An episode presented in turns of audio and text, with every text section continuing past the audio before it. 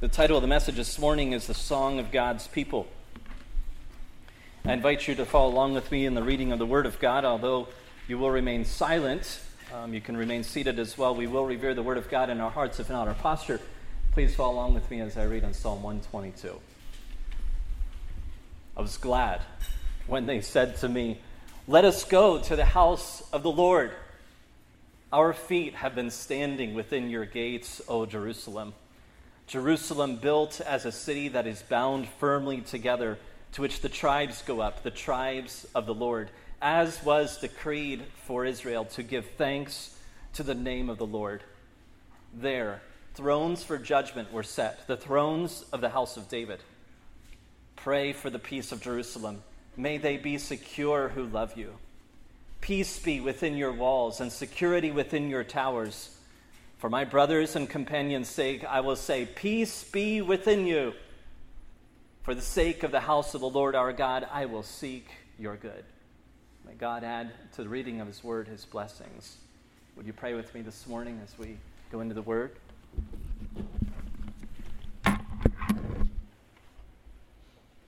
My Heavenly Father, our eyes have not looked upon something so pure and holy as the Word of God.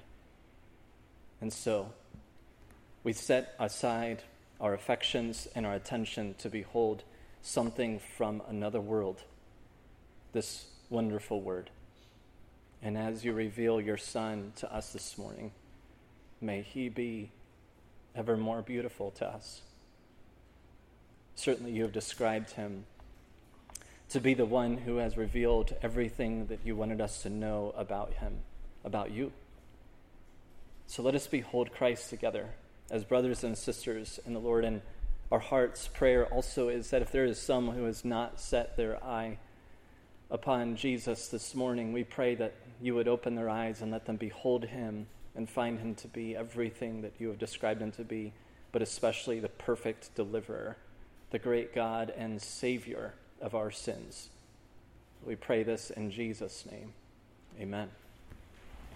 The topic that we're going to enjoy in the text today is something that sets us apart as human beings from really the rest of all creation, both great and small. Near and far in all of the universe, we are distinct beings. It's the topic of worship.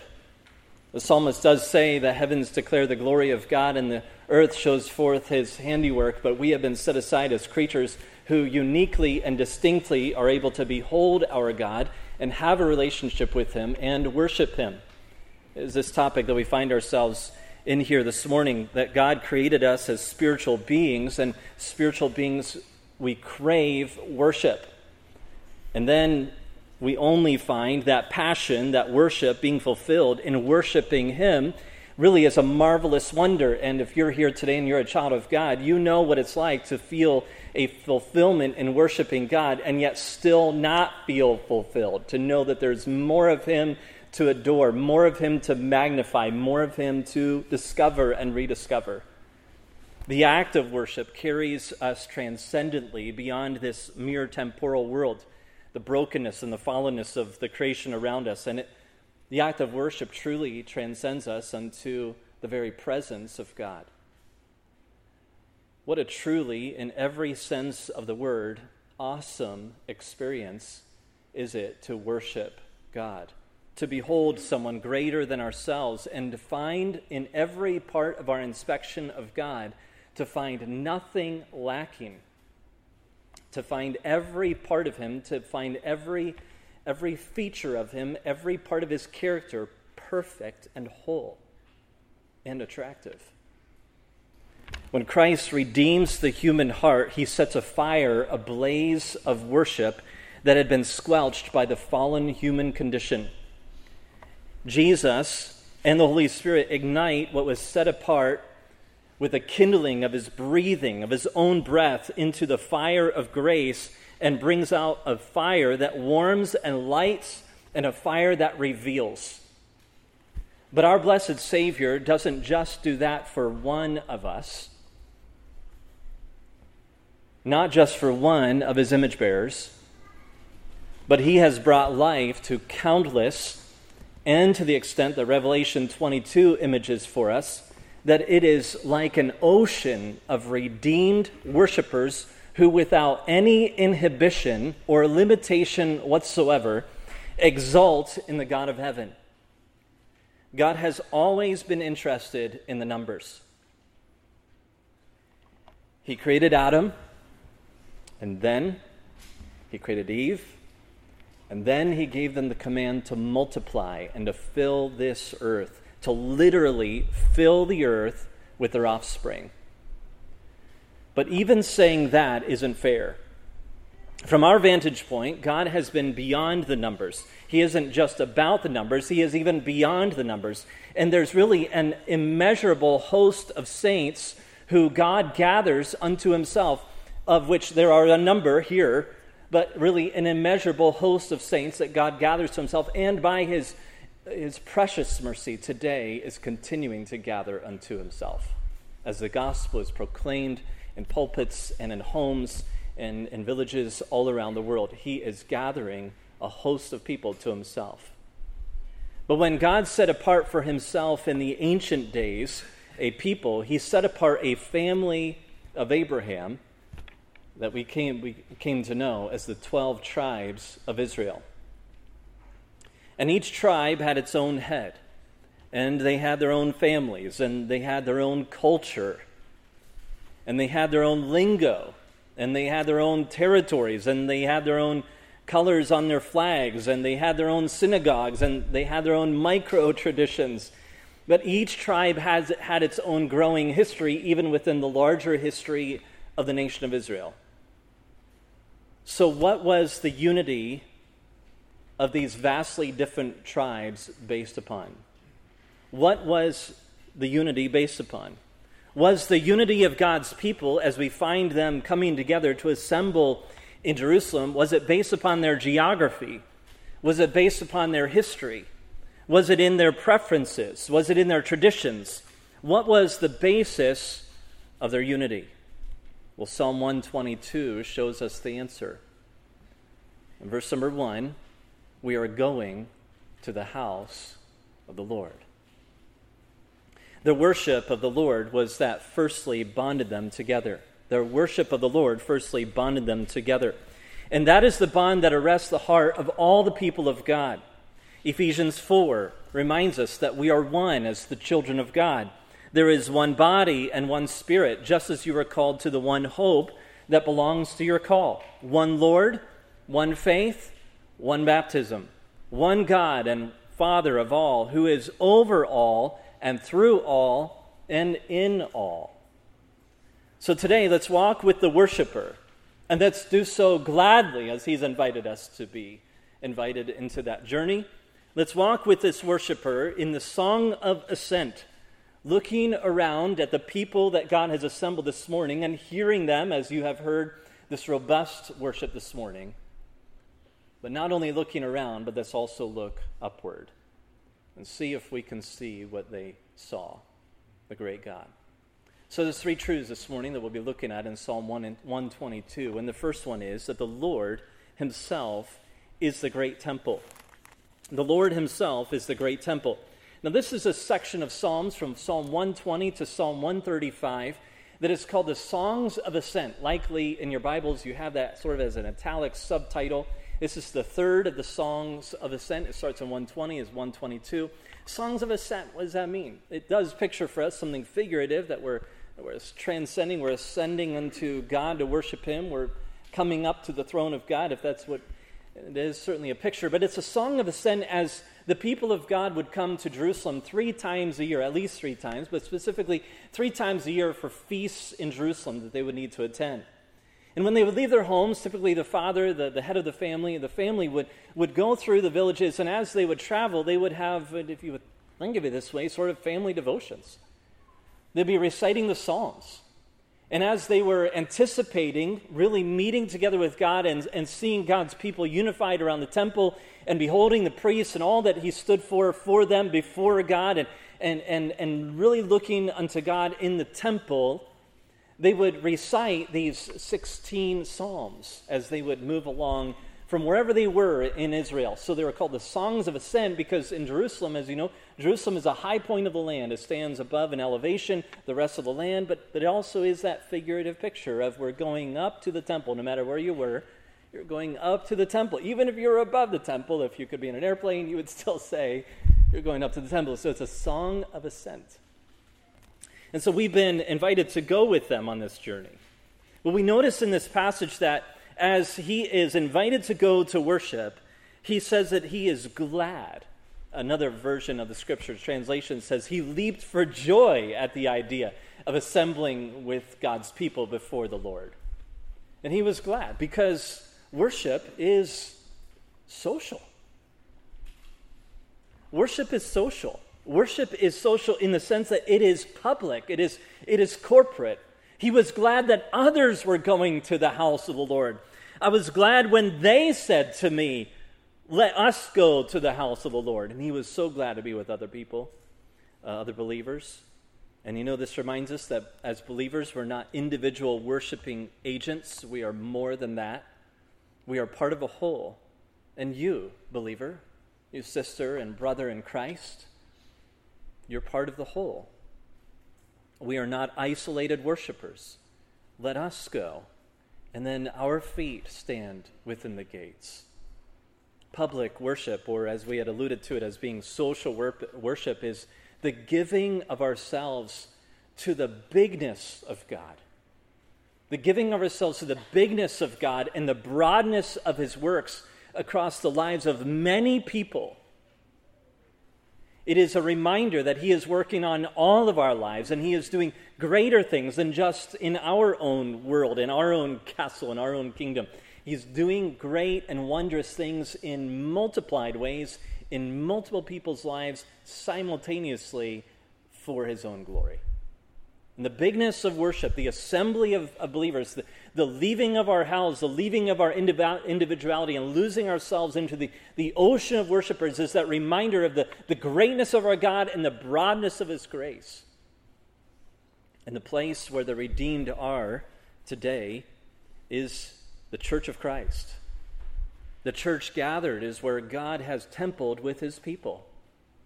Often we find Paul alluding to Timothy, for example, that this is the household of God. Peter uses some of the same language, that you are built up as living stones. And they, are using some of that Old Testament imagery to say the church is, is where God is templing with his people.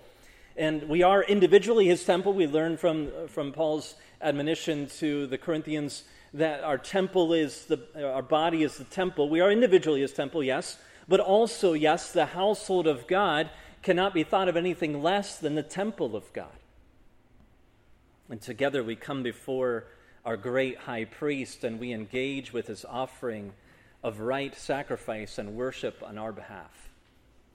Together we acknowledge that not just I, but we are his people. And that is not just my, but he is our Lord. Our Lord. So he has drawn me into his covenant, but he has also drawn me into this covenant to be in a covenant community. He's drawn me into a covenant to be along with himself, which is the pinnacle, which is the essence of really human experience. But he has drawn me together with others as well. In gladness, the psalmist says this, and he is thrilled to worship with the people of God. And by the way, he might not have felt like that before he had come. He had, might had a few uh, hard times getting the children in the car on the camel. He might have had some things going on. He might not have even had coffee yet. He might not have been feeling that great. And he brought himself to the house of the Lord because sometimes we need to remember that sometimes worship is a behavior that trains our feelings in the right way. Worship is a behavior that can train your feelings into the right paths. We depend all too often on our feelings, and that's not where faith lies. Really, it's, not where the essence of truth is. Feelings are helpful in a number of ways, but when it comes to faith, feelings are just really pitifully unreliable. It is the wisdom of God, in the wisdom of God, that God calls us to come and worship Him, knowing that at times we will worship Him when we don't feel like it. But in worship, He's training us and putting us in position to behold Him. And when we behold God, He sets our feelings in their right order. He is the God of our faith, and, and biblically, we could say He is the God of our feelings. He should lord and master over our feelings. He doesn't ask us to praise and thank Him, He commands us to do so. Because He wants to nurture a right heart within us. That right heart, that worship, that nurturing of the right heart in us, it begins with obedience and it results in becoming recentered in reality. God is worthy of praise, and He is worthy of the giving of thanks. And so, worship is the setting ourselves into the reality of what is true, even though everything we see doesn't look like what it's, it's true. It's the setting ourselves in the reality of what is true, even when the feelings that I have seem so true and so contradictory to everything that we know about God and His Word. And there's nothing truer than that God is worthy of all of our praise. Augustine wrote, A Christian should be an alleluia from head to foot. I love that because it typifies this spirit of the worshiper. I was glad when they said to me, Let us go to the house of the Lord. Our feet have been standing within your great gates, O Jerusalem. What unites these 12 tribes is more than their blood, the blood of Abraham. What unites these 12 tribes is when they seek after God. Worship isn't what united them. By the way, that's a principle for you to explore. But worship isn't what united them. It wasn't the act of worshiping together, it was that they were all worshiping God that united them in spirit and in truth. Often, corporate worship is seen as a magic pill among, among the people of faith, a magic pill for unification or a unifier. But when God is worshiped as a means to an end that isn't at all what is meant, what is true biblical unity. When God is worshiped, when He is pursued, listen, unity is a fruit. And it's a fruit that comes in season. God isn't someone to be used to pursue oneness. He is to be pursued, and then in Him is found unity and peace. As in all the blessed gifts of grace, God has designed his gifting of graces in such a way that none of the gifts of grace are given without him. Without him. It is him that is the gift. Do you believe that?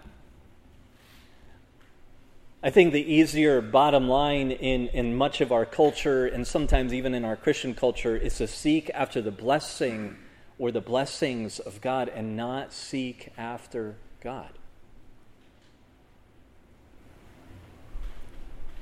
But God cannot give his gifts apart from himself.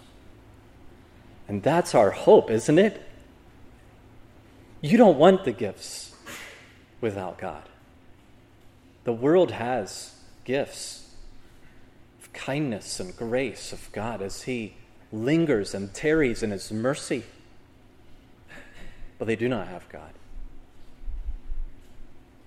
You see, in the God centeredness of life, no gift of grace is without his presence. Grace isn't impersonal, unity isn't impersonal either.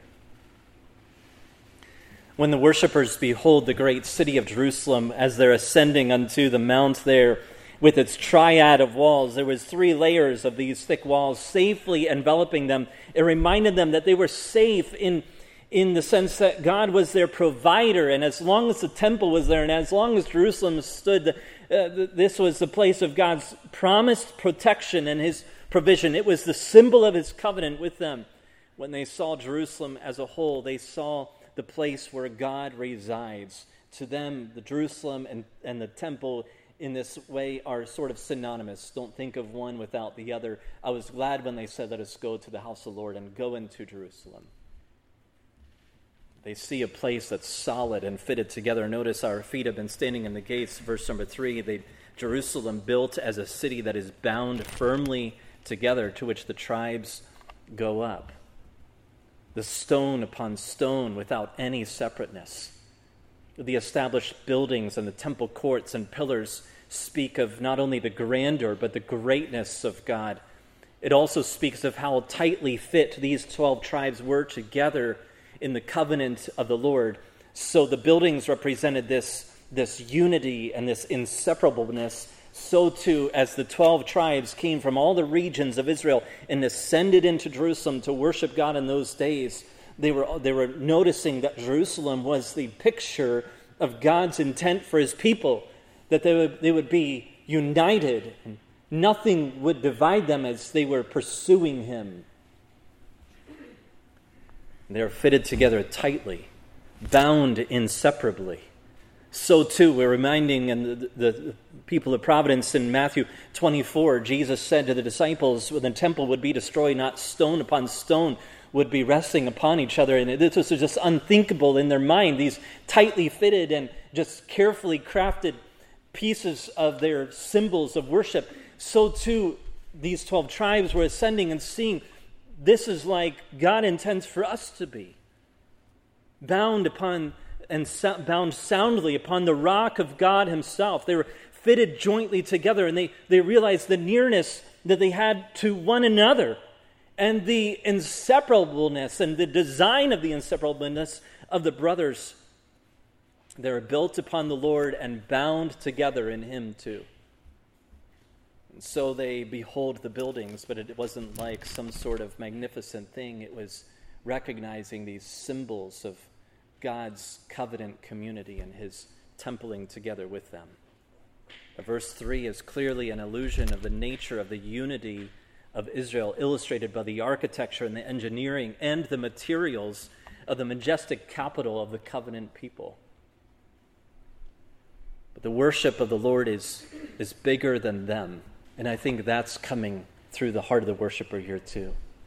The worship of the Lord is bigger than him. He's, it's worship of the Lord is bigger than the 12 tribes. It's certainly not without them.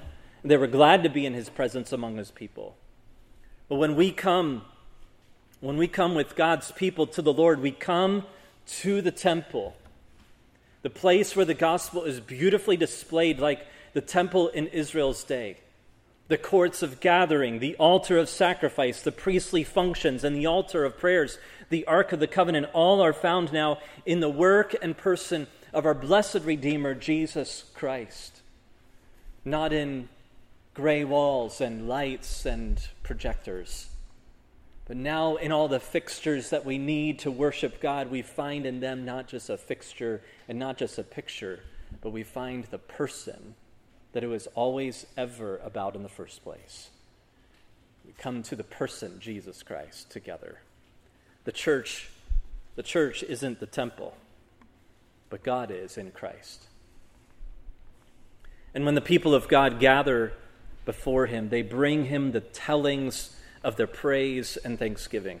I have a feeling that some of your singing and worship this morning has been has been ignited and has been telling the story of God's faithfulness over the past six days since you were gathered with the people.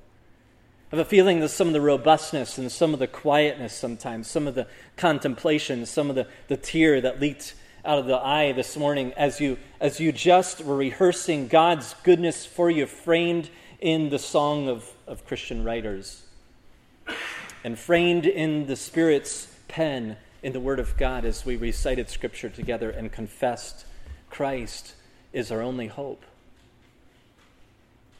When people of God gather together before Him, they bring the tellings of their praise and thanksgiving. They come boasting in His goodness and greatness. Their worship is full of testimony of Him. And so, verse number four, to which the tribes go up, the tribes of Israel, as was decreed for Israel to give thanks to the name of the Lord. There, the thrones for judgment were set, the thrones of the house of David. Worship set thing, sets things right through the Word of God. Worship sets things right in our hearts. It puts things in order when it's centered on the Word of God. They're recognizing they're not their own tribe. Notice in verse number four, to which the tribes go up, the tribes of, of the Lord. Now they've lost their identity.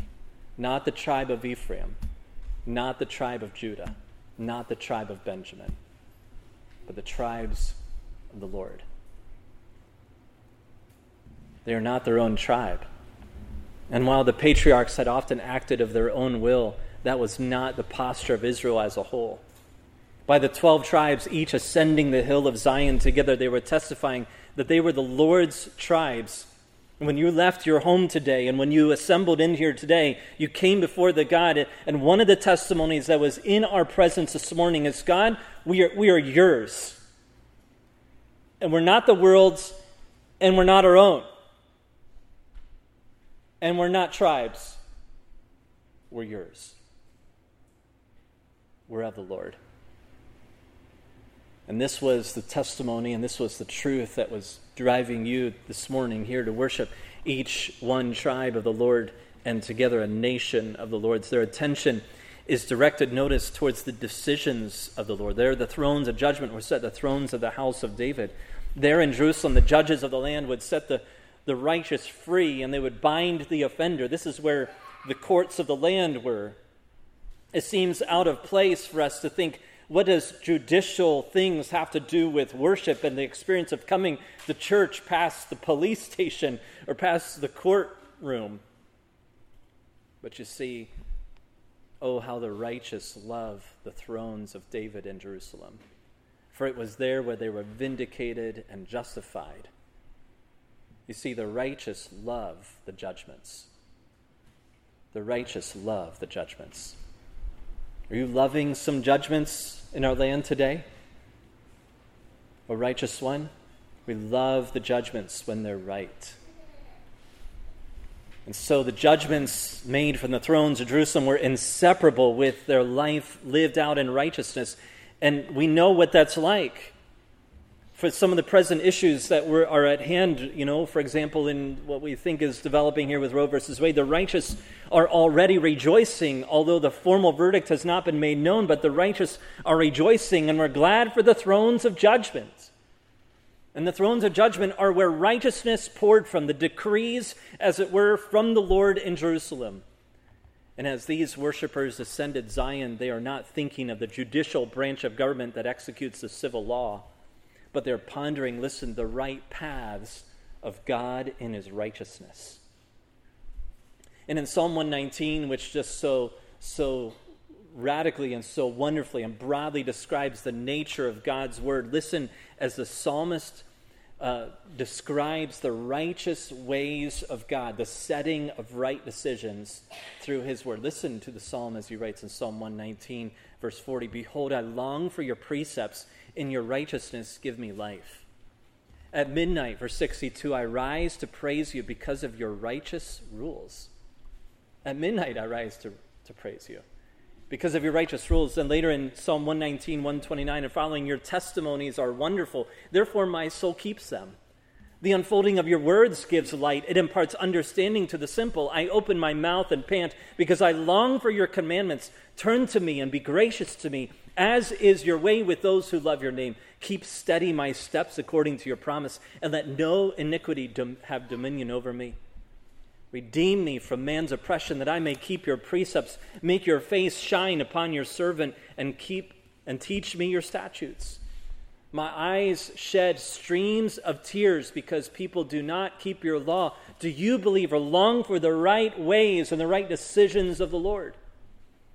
You have the same heart as the psalmist here is crying, I we love the thrones of David set in Jerusalem. They know that their hope is secured in the righteous ruling of God in their hearts. But the word the biblical word for judgment, verse number 5, the thrones for judgment, the biblical word for judgment really just means the decisive word by which God straightens things out and puts things right. That's someone else's definition, not mine, but the, the, it is the decisive word by which God straightens things out and puts things right. And judgment is an action word. Judgment is an action word. It's all about force and power and movement. It makes things happen. Judgments are known as acts of mercy, they're known as acts of vindication. Judgments are known as acts of reconciliation and acts of retribution and acts of love and acts of putting right things in order. And God's people, as God's people, we love justice because its fruits are always reflective of God's holiness and the echoes of the greater hope when every path will be made right that was once crooked.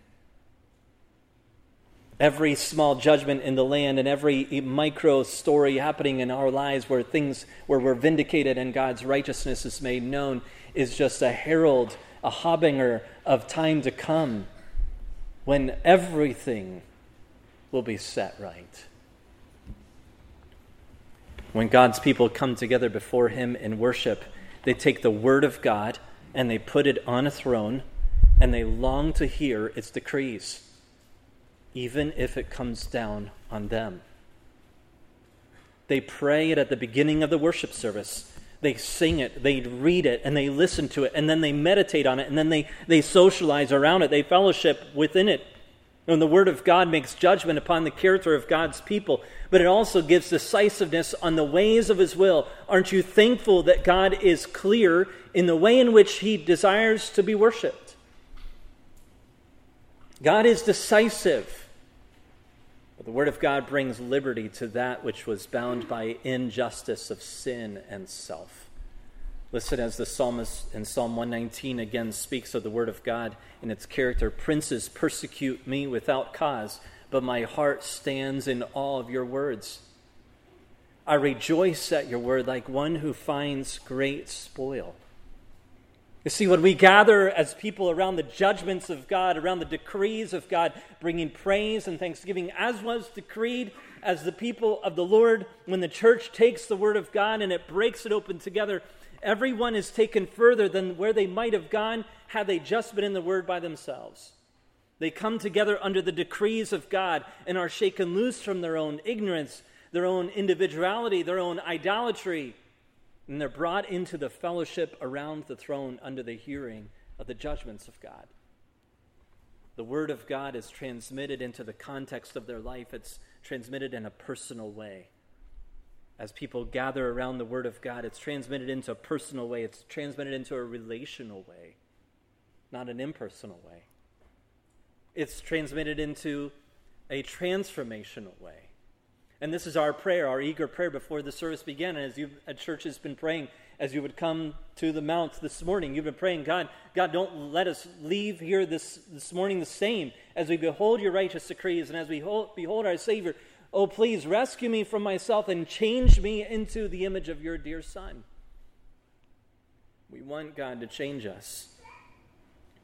And it is good that believers come apart from their homes so they can come together under the decrees of God. Like the tribes came into the gates of Jerusalem and sat under and praised the thrones of judgment that were set so too the church comes under the decrees of God. Had they not ascended Zion together, they may have never experienced the blessing that was found within the gates. And being in the gates is the picture of arrival. Do you remember what it was like when you came back into the gathering from COVID from your living rooms? That's a lot like what is expressed here. We're here, looking around, everybody we're here, and we're here before God. We're here in the gates once again. And so, being in the gates is a picture of arrival. It's the realization that they've departed their homes, they, they've left their lives behind, and really the world, and have arrived in a place where they will experience the blessing of God's presence and they'll, they'll experience the blessing of God's peace and unity when they gather themselves, they have left their homes. It's an intentional act. It is an intentional act of the mind, it's an intentional act of the heart to set ourselves apart from everything else in the world. so that we could be in the midst of God's covenant people and in the presence of God. The people were given decrees. They were commanded to give thanks to the Lord. Notice in verse number four, they were commanded to praise and thank God. Remember that in the temple, there was more than what happens, there's more than thanksgiving and praise that happens in the temple. Think about what takes place in the temple. Sometimes the family were bringing lambs for the sacrifice or a dove. And they were trusting in the altar of incense inside the temple to continue to, to ascend prayers of the nation.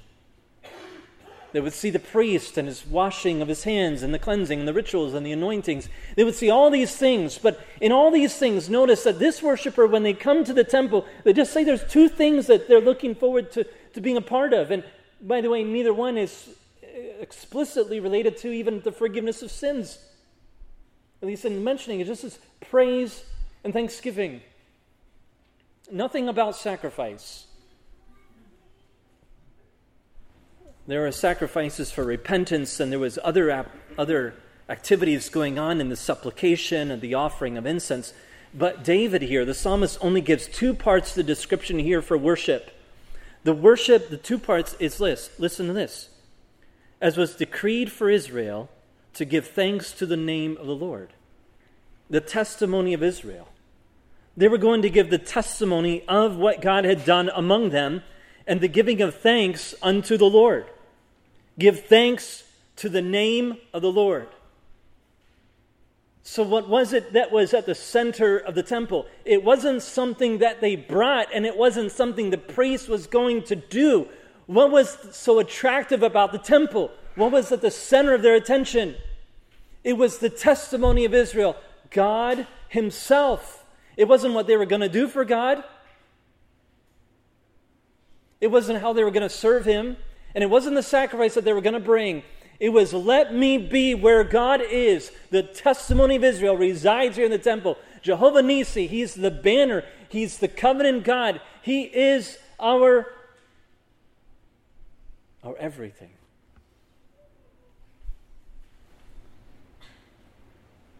You see, when they come to the temple, they're coming not to impress God with their service and not to impress God with their sacrifice, but as their heart beats in them as they ascend Mount Zion, they want to see God.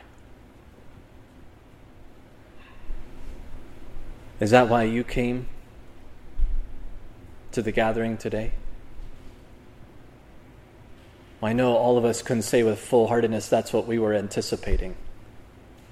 But as God purifies and God works in us, He desires to, to, to shape us into a people who we come together, yes, to see the tribes, yes, to see the brothers and sisters, and yes, to be changed, but not as a means to an end.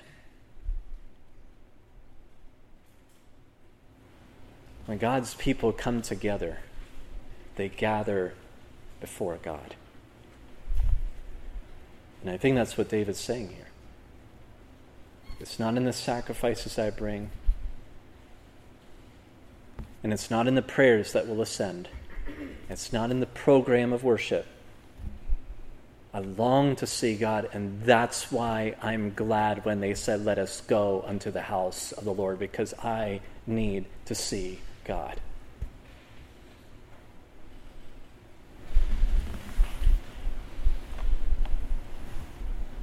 One person said, Worship gives you a workable structure for life. And so the testimony is that the 12 tribes, likely hundreds of thousands of people, ascend Jerusalem and they see each other and they recognize the greatness of God is in working out his glory in the lives of one another and his greatness is seen in multiplied graces and stories of each other's lives. And this is one reason why I know Rob loves this, and Nathan and Ben and others. As, as, we shepherd people of God, we see God's story of grace. And we know some of your stories, and it just helps us magnify God all, all the more. And as we gather as a people, we, we know the stories of one another. As we draw close to one another, and as we minister to one another and wash each other's feet, we recognize God is great as we recognize just how broken each one of us is. And so the testimony of God in their lives ignites their thankfulness. they are abundantly thankful. They have rediscovered that God is their center of joy. And this is what it's like to worship God and to worship Him with His people. It isn't that you're first discovering all of who God is for the first time, but worship in the routine, in the discipline of our lives as, as a people who come and assemble, as Israel did three times a year at least, so too we as believers tend to assemble one time a week on the Lord's Day on Sunday.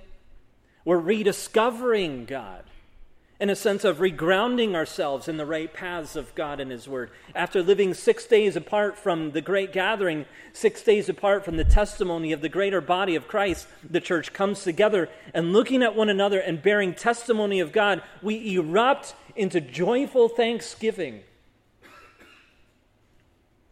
And sometimes that eruption is noisy. And can I say this, although it's a paradox, and sometimes that eruption is quiet.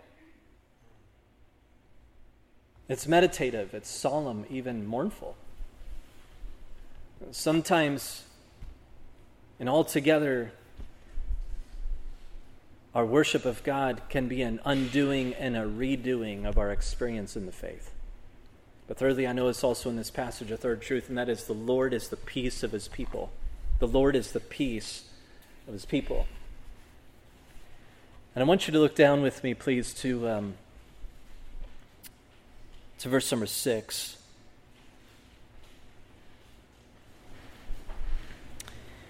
And the psalmist says, Pray for the peace of Jerusalem. And this is our prayer too that God would bring peace into Israel. But this isn't quite far enough when you think that way. So let's explore. Pray for the peace of Jerusalem. May they be secure who love you. Peace be within your walls and security within your towers. For my brothers and companions' sake, I will say, Peace be within you. For the sake of the house of the Lord our God, I will seek your good. There is a word play. It's called a synecdoche. That's what I'm told. And there's Hebrew word, three Hebrew words: shalom, shalva, and shalom. Shalem, actually. And it's meant to be, as the sound of it is meant to draw your attention. Draw our attention to something different that's going on. Shalom, Shalva, and Shalem, peace and prosperity. I pray for peace within your walls and security within your towers. Is praying for peace and prosperity in the city of peace. And it's a subtle artistic skill that the, the writer of Psalms is using it's meant to be a play on words, and the sound of the words is supposed to surprise and awaken us as readers and worshipers to another level and reality of the truth being conveyed. It's more than just bold print type like on, on our books, and it's more than emojis, although it could, it could be an emoji right here. It's more than that. It's a powerful use of sound and imagery meant to call the mind to a deeper thinking on this subject. And he's calling for the brothers in Christ to pray for God to do his supreme work in one another's, uh, one another's lives. John Stott said, We have a venture in every ship of prayer that maketh a voyage for heaven, if our hearts be willing to pray for the church. And if not, we have no share in it. We learn from this, and we learn from the scriptures that we cannot say that we love the church and we do not pray for her. Just like the 12 tribes could not say that they loved the peace of Jerusalem and yet did not seek God for it. It's not just an abstract sense of peace. The psalmist is saying to pray for the peace of the people. Turn with me in your, in your Bibles to Hebrews chapter 12. Hebrews 12 and verse number 18. The writer of Hebrews pictures what it was like for Israel to gather around the great Mount Sinai as God covenanted with his people. And he says it's in a far different way for us who, through Christ, now are able to approach God in awesome reverence and worship. And he makes a contrast. In Hebrews 12, verse 18, for you have not come to what may be touched a blazing fire and darkness and gloom and a tempest and the sound of a trumpet, and the voice whose words made the hearers beg that no further messages be spoken to them. For they could not endure the order that was given to them if even a beast touches the mountain, it shall be stoned. Indeed, so terrifying was the sight that Moses said, I tremble with fear. But you have come This is written to you and I, believer.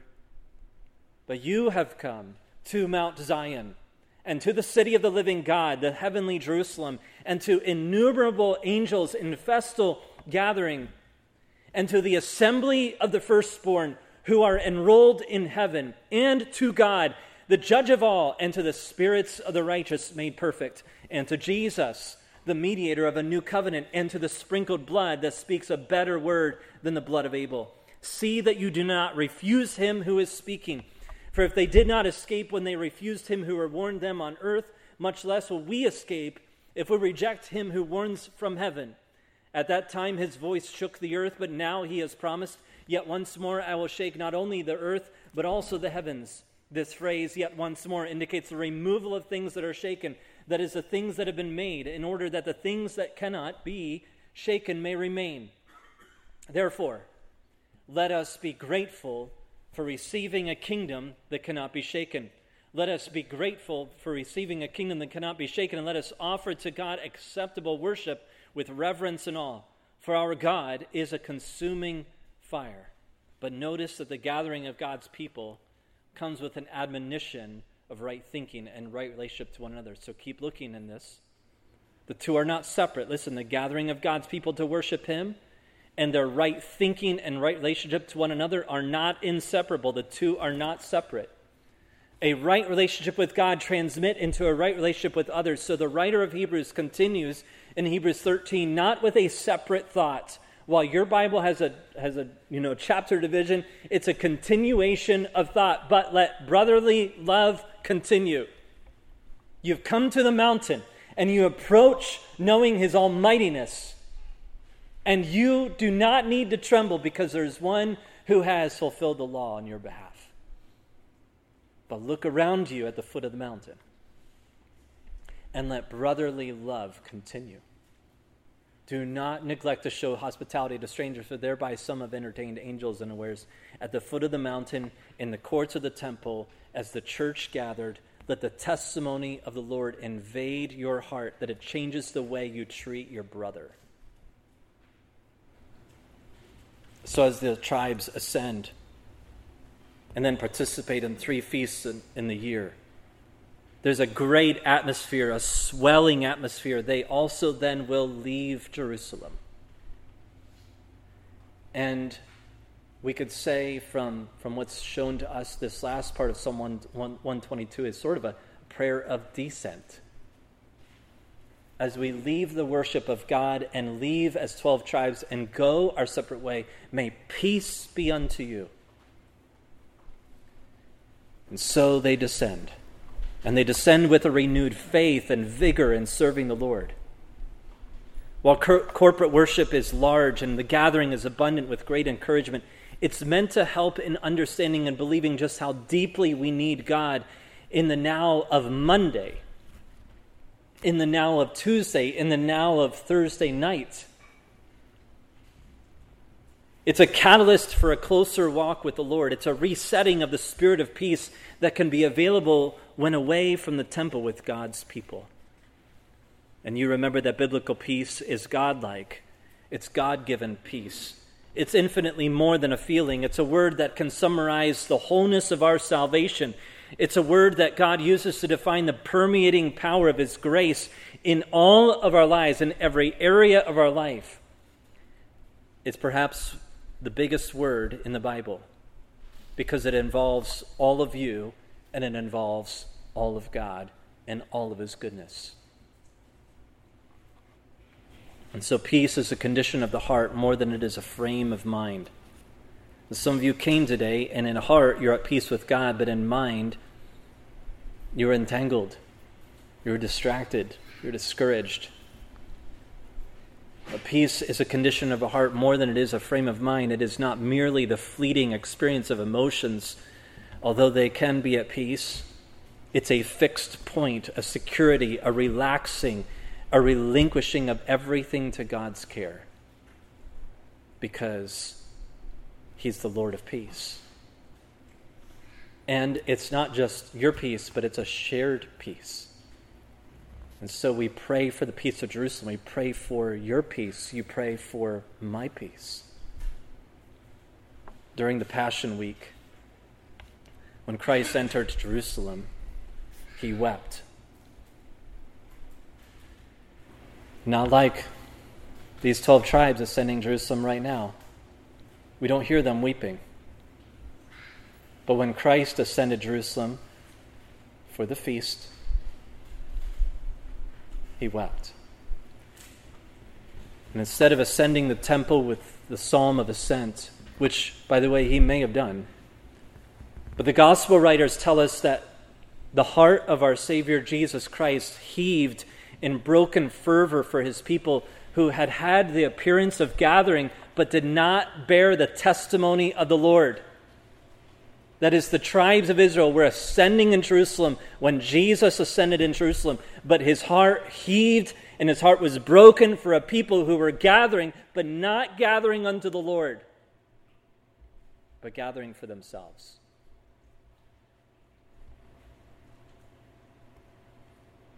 And there were people that did not bear the testimony of the Lord. And seven woes, and temple cleansing, and a withered fig tree, and blood sweat in the garden will mark his ascension to the peak of redemption in, in Jerusalem, the cross of Calvary. So Jesus entered into Jerusalem. Jesus entered in Jerusalem like the three truths that we see in Psalm 122. Jesus entered into Jerusalem as, as the testimony of the Lord. Jesus entered Jerusalem as the temple, not made with hands. Jesus entered Jerusalem as the peace of God. He won it, He secured it. In His cross work, Christ became the song of God's people. Christ became Psalm 122. Aren't you glad when they said, Let us come to the house of the Lord?